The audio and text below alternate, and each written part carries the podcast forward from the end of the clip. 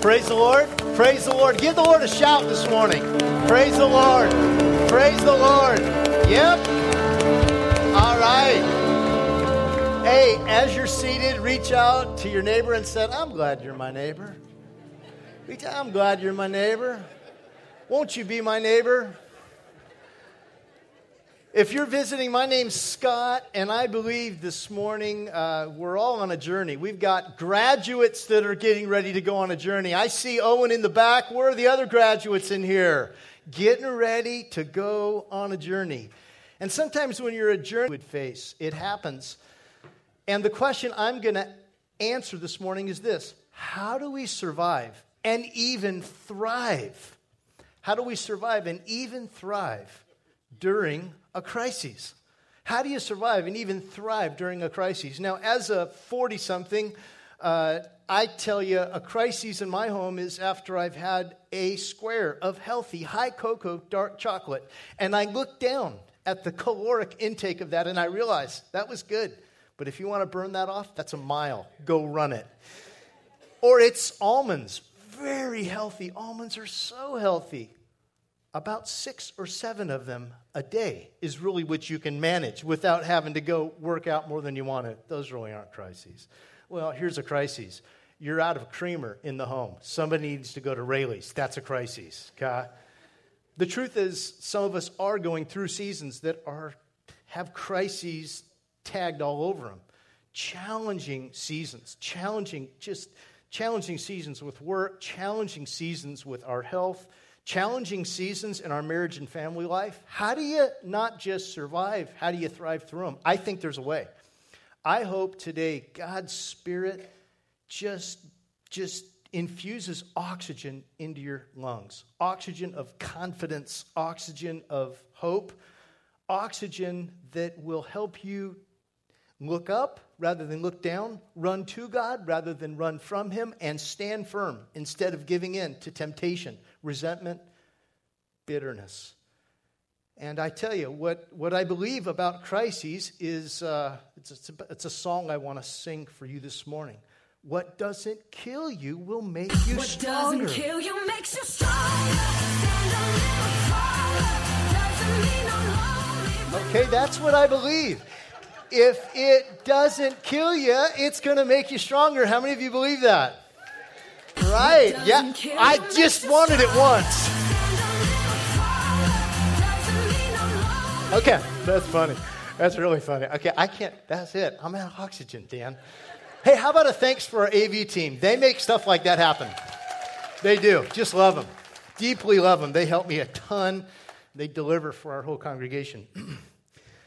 so, oh my word, I wasn't prepared for that kind of cardio workout.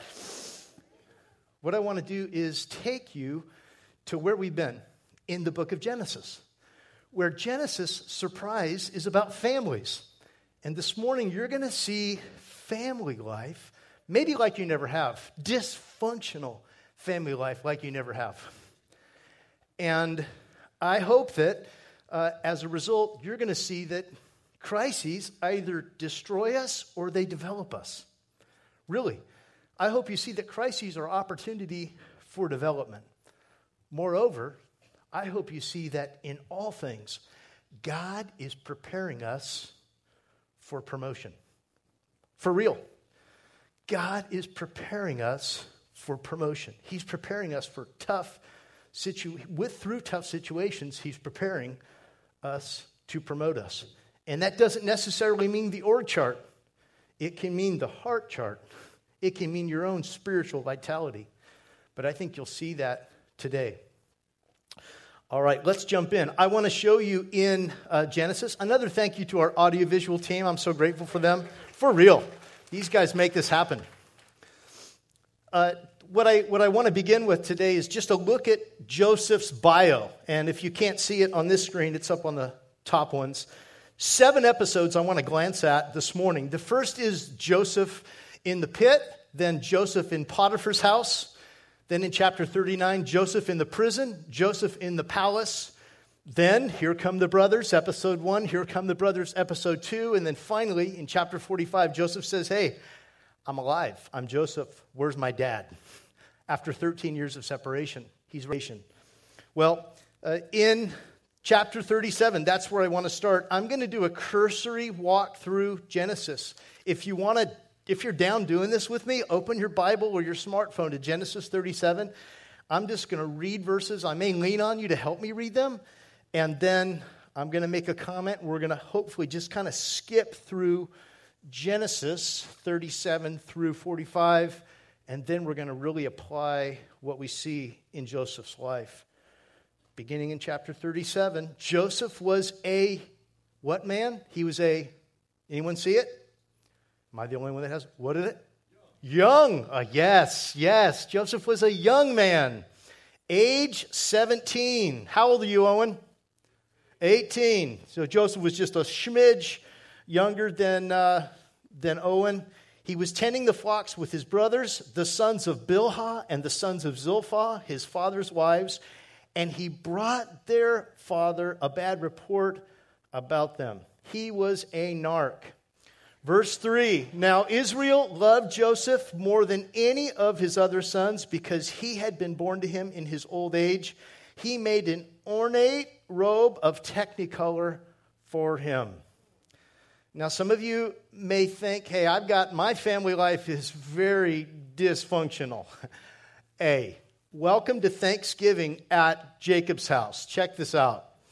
If you, uh, if you can see it up top, this is Jacob's family. Jacob is, the, uh, is one of the uh, grandsons of Abraham, third generation. And Jacob fell in love with Rachel. She was the real looker, okay? And uh, his Rachel's dad switched Rachel at the, on the honeymoon, and uh, Jacob ended up getting Leah first. So the family didn't start off like Jacob had imagined. So he ended up marrying Leah and Rachel, both. Is that maybe a topic we could talk about at another Sunday gathering? He married them both, and Rachel started having children off the bat. She had three, four, five, and six kids. Excuse me, Leah started having three, four, five, and six kids. Rachel wasn't having any.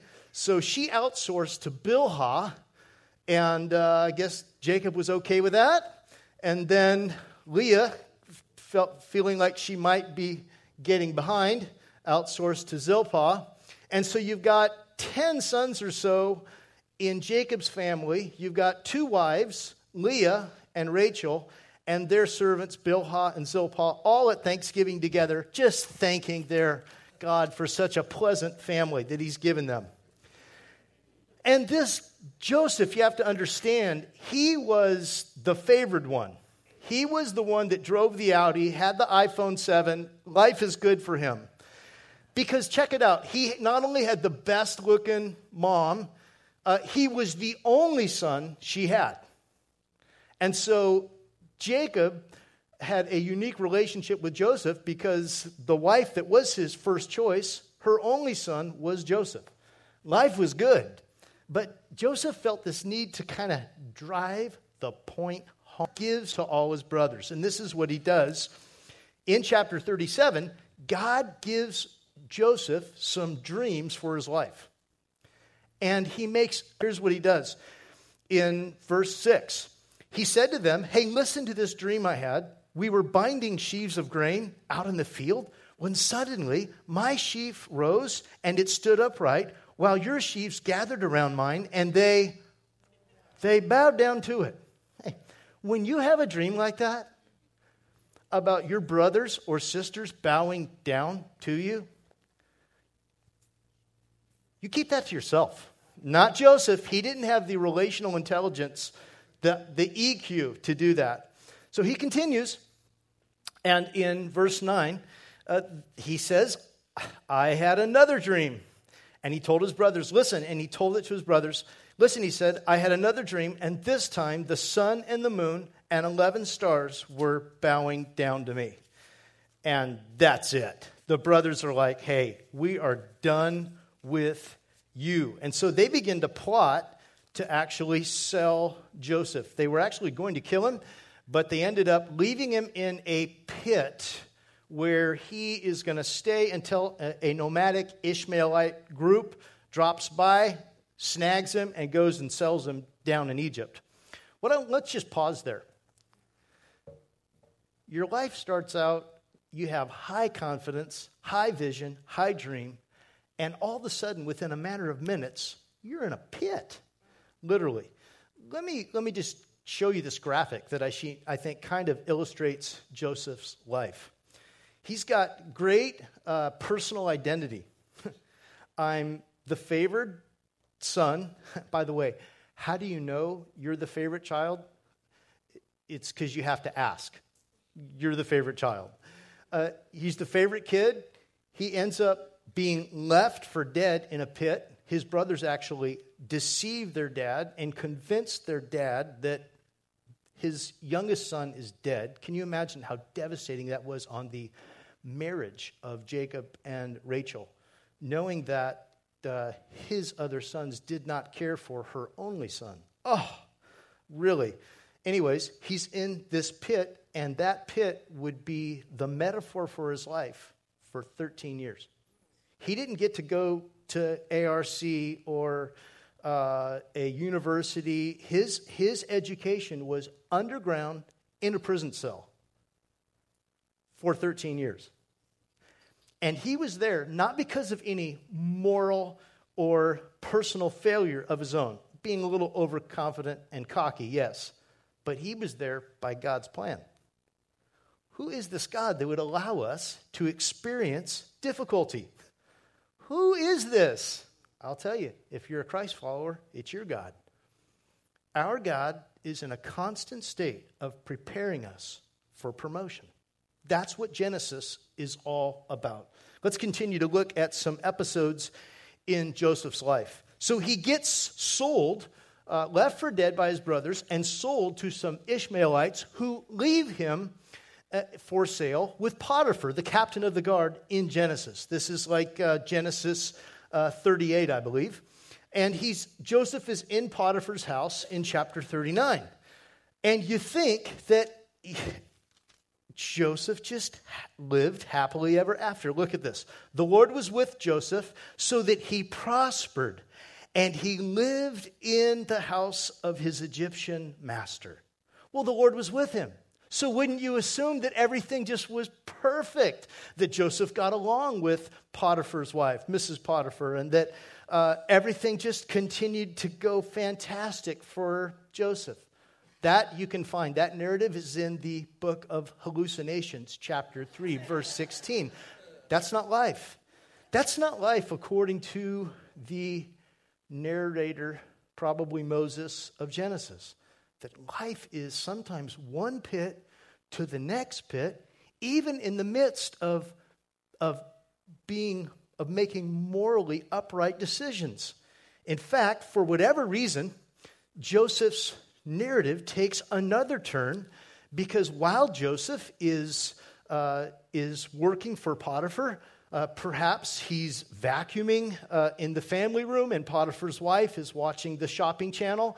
Uh, Joseph is evidently very attractive by the way he uh, works the Kirby, and she goes after him and she grabs him by the cloak and she says, Hey, come to bed with me. And Joseph's like, We don't do that.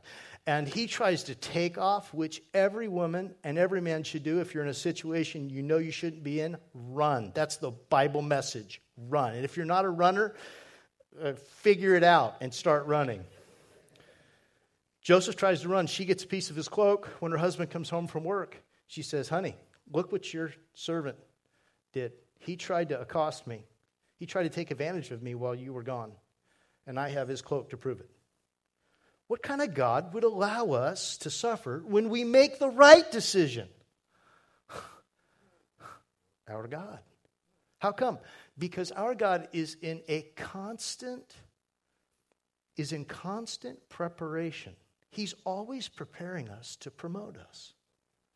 And so he ends up going to prison. You'd think maybe for six months and he'd get a reduced sentence, right? Because God's with him, right? Hallucinations, chapter 3, verse 16. It's not that way. He goes to Potiphar's house, he goes to prison, and he's there for 13 years. 13 years. Why would our God deliver this story in Genesis that occupies, Genesis has 50 chapters. This story occupies chapters 37 to 50, minus a couple in the middle. What is God trying to say to us? Our God is always in the business of preparing us for promotion. And so Joseph goes to prison, and what we read about him in prison in chapter 39 is this the Lord was with him, he showed him kindness and favor in the eyes of the prison warden. You know what this tells us about difficulty and suffering and loneliness? Even in the worst of times, Joseph had the best of friends. God was the best friend Joseph would ever have. God was the steward of the dream he'd given Joseph. Even in the worst of times, Joseph had the best of friends. And he had a relationship with the prison warden that was positive, but he had the best of friends with God. Let me just ask can you say personally, God alone is enough? Like the psalmist Asaph in Psalm 73, who says, The earth has nothing I desire. The nearness of God is my good. Besides thee, I desire nothing. Is God that kind of friend to you? Joseph is in this pit of preparation, but everything changes. This is my favorite verse in the Bible. I'm not saying that to be trite. It's Genesis 41 16. Love this verse. He's been in prison for 11 years and he's done he's exercised his gifts. He has not just a gift of leadership um, but he has mercy. There's mercy in this guy. He shows mercy to a cupbearer and a baker who are actually incarcerated because of their poor performance in front of pharaoh. They both have dreams. Um, joseph interprets their dreams and he does so accurately and on their way out of prison, the cupbearer who tested Pharaoh's wine uh, is, is snagged by Joseph. And Joseph just says, Hey, will you remember me? and the cupbearer's like, Oh, yeah, I got you. I got you. I got your back. Yeah, two years pass, there's no memory. Until Pharaoh has a dream that he himself can't interpret, and no one on his courts can interpret it. And all of a sudden, that that cupbearer's synapticals started working again. And he said, There's this guy in prison. He's good. Seriously, he's good. Maybe the guy's job was on the line. He's got a gift. See, Joseph, when he couldn't control the trajectory of his life, while he enjoyed the presence of God, he still exercised his gifts of mercy and compassion, dream interpretation, food distribution, honor and loyalty with the prison guard, with the warden of the prison. And Joseph's brought up before Pharaoh. And Pharaoh said, I had a dream, no one could interpret it, but I have heard it said of you that when you hear it, you when you hear a dream, you can interpret it. That's why you're here before me. And Joseph's got his get out of jail free card. He's like, wow, you would think. But look at his answer I cannot do it. really? You can't do it. I don't think those are the opening words you give at an interview before Pharaoh, unless something's happened here that was put in Genesis for all of us to take inventory of. Our God, at all times, is preparing us for promotion. And Joseph's words, I cannot do it, are indicative that he was ready. Kind of like we ended in 2 Timothy last February, the final words of Paul grace be with you, strength be with you. That's not your own. Joseph had, given, had been given a spirit of of fear, but it was of, of confidence, but it was based in humility. I cannot do it. And then here's the most important phrase, transitional word. I cannot do it, Joseph replied to Pharaoh, but God. But God. But God. You have to understand, the Egyptians thought Pharaoh was God. Joseph is willing to stand before Pharaoh and say, There's one higher than you, Mr. Pharaoh. He will give Pharaoh the answer he desires. Are any of you in a season that's a but God season? Uh, there's no way this is going to come out right. I can't do this, but God can. This health challenge we have, it's overwhelming. We can't do it, but God can. Our marriage right now, it does not look good this summer. We can't do it, but God. My job right now, whew, just met with someone very perilous situation. Can't do it, but God. How do we survive and even thrive through crises? Joseph was able to. Pharaoh honored him. Pharaoh said, uh, he interp- Joseph interpreted Pharaoh's dreams, not just accurately, he actually made a recommendation on uh, how to preserve Egypt, which would result in preserving the Egyptian middle uh, BC. And Joseph uh, then becomes the number two guy in Egypt. Many of you have heard the story, and God continues to work in Joseph's story. Now he's going to bring, God's going to bring Joseph's brothers. Genesis 42, verse 24. Joseph sees his brothers, and it's overwhelming to him. He turned away from them and began to weep, but when he came back and spoke to them again, he had Simon taken from them and bound before their eyes. He began to weep. Do you have a sibling, a friend that when you see him, it chokes you up? You're so happy to see him. Do you, do you have someone that, uh, or are you thinking, no, I don't have anyone like that? Joseph is experiencing reconciliation 13 years of separation. And it continues in uh, chapter 43. Uh, his brothers go down and they bring up the one brother he's never met. His mother, who's no longer living, Rachel, she died outside of Bethlehem, but her son, Benjamin, the brother he's never seen, is living. And when he sees his brother, deeply moved at the sight of his brother Joseph, hurried out and looked for a place to weep. He went into his private room and wept there. Is it okay for guys to weep once in a while? It is. It's good for us. It's hard to. But when we get the opportunity, boy, just seize it. Even if you're just laughing your head off, uh, seize it. It's good for us. Joseph gets reconciled with his brothers, but he hasn't even told them who he is yet. Chapter 45. Finally, the narrator says Joseph could no longer control himself before all his attendants, and he cried out, Have everyone leave my presence? So there was no one with Joseph when he made himself known to his brothers, and he wept so loudly that the Egyptians heard him, and Pharaoh's household heard about it. Whew. 13 years of emotion, right? Everyone can hear it. Joseph said to his brothers, I am Joseph. First question he has is my dad still living? Yeah, that's Effie.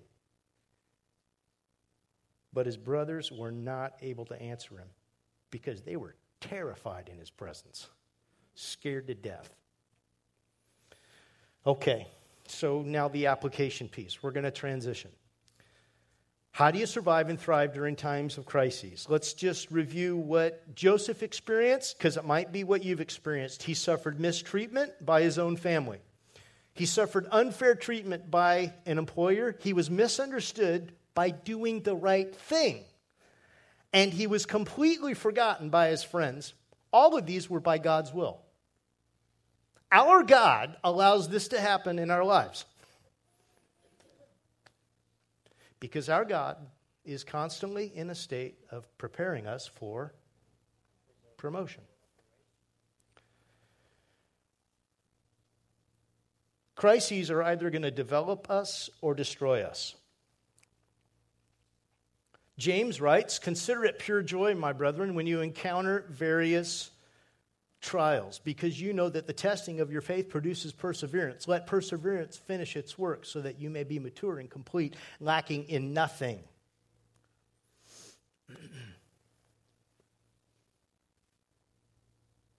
During times of crisis, we're either going to run to God or we're going to run from Him.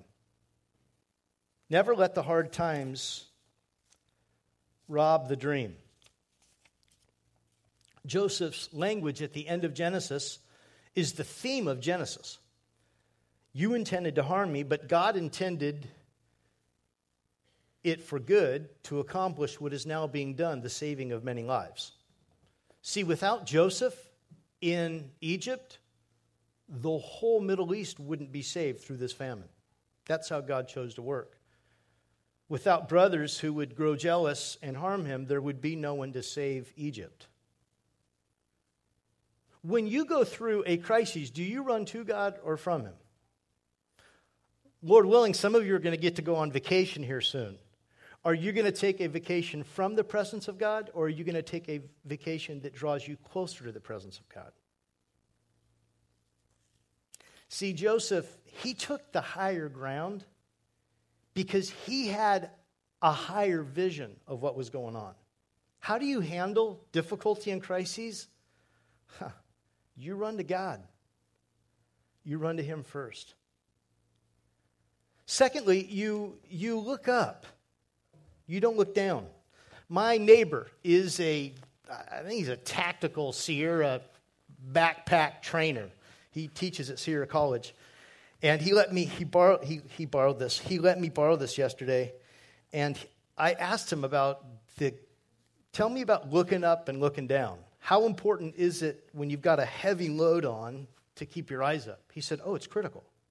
The people that look down all the time are the people that get lost they get lost. I said, What do you mean? He said, They get lost. Like, oh. He says, If you look up, you're even in the midst of your fatigue or your dehydration, uh, you're going to be able to see better. But if you're looking down, if you're lacking hope, if you're if you're overly analyzing, if you're focused on the worst case scenario all the time and you're running that through your head and it's giving you anxiety, sleeping and you're getting grouchy, oh, you're, you're going to be vulnerable. And so you got to look up. At Walter Reed Memorial, a double amputee veteran was visited by a chaplain recently. And the chaplain said, Hey, Sir, can I pray for you? And the veteran with double amputation on his leg said, Sure, chaplain, but when you're done, can I pray for you? And the chaplain said, Sure. After the chaplain prayed, the veteran prayed for the chaplain. And the chaplain just felt God's Spirit go over him and he said, Tell me, what have you learned through all this? And this double amputee at Walter Reed Memorial Hospital said, I've learned, chaplain, if I can look up, I can get up. How do you look up personally? I know it sounds trite. You hear it around all the time. You take a few minutes every day to be with the Lord. Really. You pause. You take a few minutes, uh, you, you seize opportunities to be with people who lift you up and don't keep you down. Any opportunity you get, you take it. We have an agreement in our home, my wife and I. We get an invite to go be with someone that lifts us up, we're in. And, and if they push us down, we're still in. But we want to be around people that lift us up. Don't you? We all need it. I've seized opportunities personally to be around people that raise the raise my spirits. It's critical. Lift up. Look up, because when you're looking up, you're, you're going to see God work. And this is what Joseph did.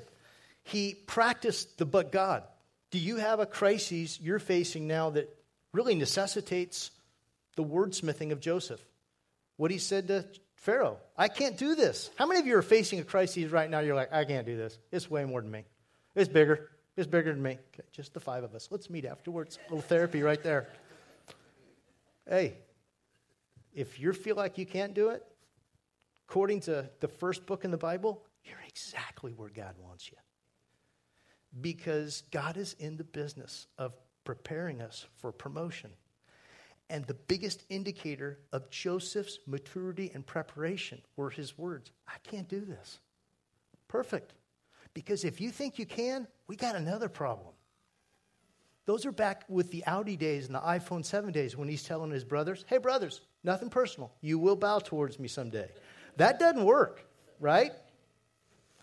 Lastly, we got we to run to God, not run from Him. We got to look up, not look down. Lastly, we got to stand firm. Stand firm, not give in. Stand firm, not give in my freshman year, I met a guy on my dorm floor named Rusty Logston from Oklahoma. Rusty was great athlete, neat kid, really neat guy. And his freshman year, he started playing football. And the first year of his freshman year, he went to the first week of his freshman year, he went to school with those good old parachute pants. How many of you used to have a pair, pair of parachute pants in the 80s? Big old baggy pants with those pockets. And he went to class with those, and some of the varsity football players saw him, and maybe they had seen how fast he was, or they were jealous, whatever. They went up to him while he was in the mall cafeteria of his Oklahoma high school, and they pulled his parachute pants down to his ankles. Yeah. And he just stood there. Now, interestingly, Rusty says that was the day of the week where he chose to wear his tiger underwear. His tiger bikini underwear. And so he's sitting there in his tiger underwear. Ah. And he just stands there. He didn't move. And folks start to gather around. And an administrator comes up and says, Son, pull your pants up. He said, Sir, I didn't pull him down, and I'd be doggone if I'm going to pull him up. he just stood there. And the administrator said, Who pulled him down? He said, Those varsity football players. And that administrator walked over to those players and he said, Go pull his pants up. and let me tell you, that's the best week of Rusty's life. he said he got beat up on the football field quite a bit after school. Here's, here's my point. Sometimes you just need to stand in moral integrity. Standing in moral integrity is progress. If you're not getting any work done, how many of you have a to do list? Truthfully, it ain't ever going to get done. It's not. It's way too much. Let me tell you moral integrity is the most important thing to get done. Doing what's right telling the truth is the most important thing you'll ever get done. Being honest, keeping this right. That's what it means to stand. You just need to know sometimes, some days, you might not get anything done right except keeping this right. And that's standing firm. When you stand firm, you, you don't give in to temptation. You believe what Paul wrote about temptation that no temptation is, all temptation is common to man. And in every temptation, God will give us a door of escape to get out. You need to stand firm when you're discouraged. You need, to, you need to take captive every thought, like Mrs. Matthews said last week. Take thought every captive and Make it obedience, obedient to the mind of Christ. And finally, you need to stand firm and don't give in to revenge and resentment. Let God handle that. You don't want to get into that. So, the question I have for you today as we close is this Do you believe that in all things God is preparing you to promote you? How many of you would say today, you know what, today, you know what I need to do? I need to run to God instead of running from Him. Anybody here would say, that's me. How many of you would say, on this upcoming vacation I have, I need to vacation towards the presence of God, not from the presence of God? Anybody? How many of you here today would say, instead of looking down, I need to look up because I'm getting lost? Anybody? How many of you would say, you know what? Sometimes I put so much focus on getting all my stuff done. I need to remember that the most important, that's, I just need to do what's right. And I wonder if there's someone here that needed to believe that in all things God is working to prepare you for promotion. It may not be on an org chart. It's not your fame, it's not necessarily your pocketbook, although it can be that kind of stuff. But it's all preparation. Okay, a couple extra anecdotes that I didn't share first service. Bryce Jessup, son of William Jessup. Bryce uh, is in his mid 80s. I've gotten to spend some time with him uh, in the last couple years. I was with him this month, and he shared with me that that uh, his most productive years in his life were age 65 to 75. Okay, so if some of you are like, "Hey, I'm done. I'm Joseph 17. I can't relate." Hey, let me point you to Bryce. Bryce was the president of what was San Jose Bible College in San Jose. They had 80 students attending. And he went to his team. He had kind of a dream team there, and he said, Hey guys, I'm done. I can't do this. And they said, Bryce, look up. You're going to do this.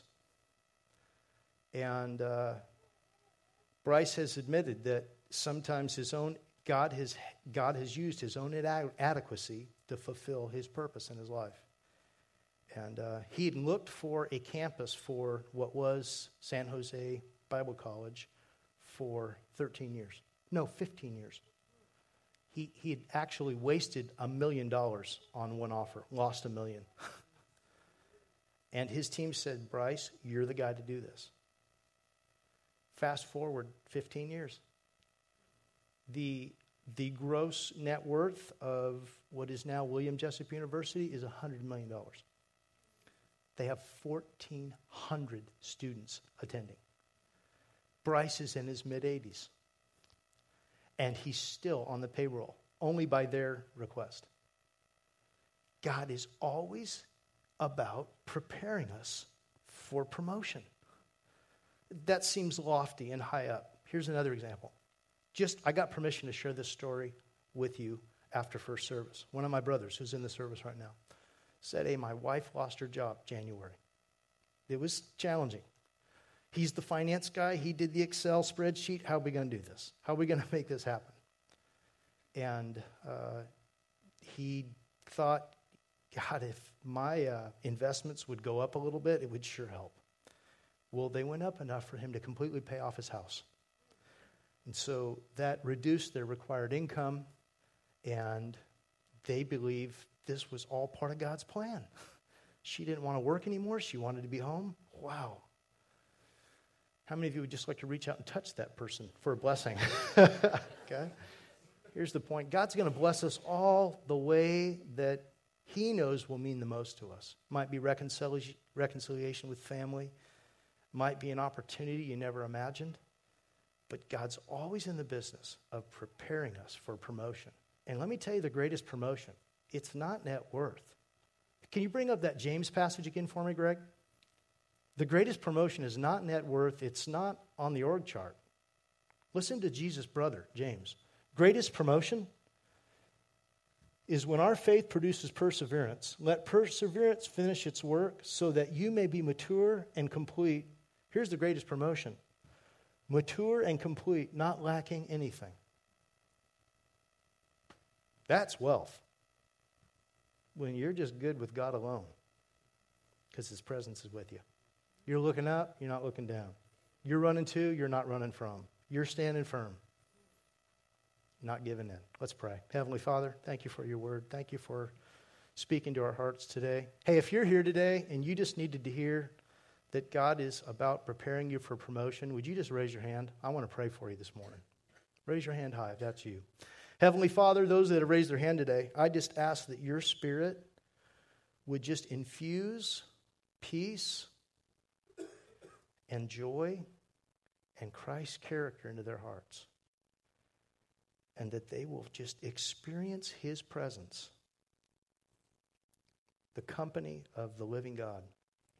If you're here today and you've never made a decision to welcome, to invite, to make yourself accessible to the God of heaven and earth, and you're willing today to open your life to Him, I just want to ask you to pray this prayer. Just say, God, today I'm willing to believe in Jesus, that He died a substitutionary death on the cross for my sins, and that He rose from the dead.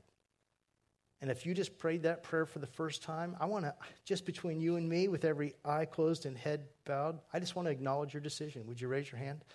If you said yes to Jesus for the first time today, anybody say yes to Him, to Christ? Anyone say yes to Christ for the first time today? Raise your hand. Let's celebrate it.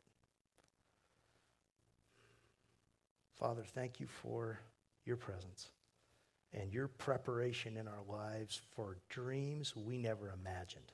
Amen.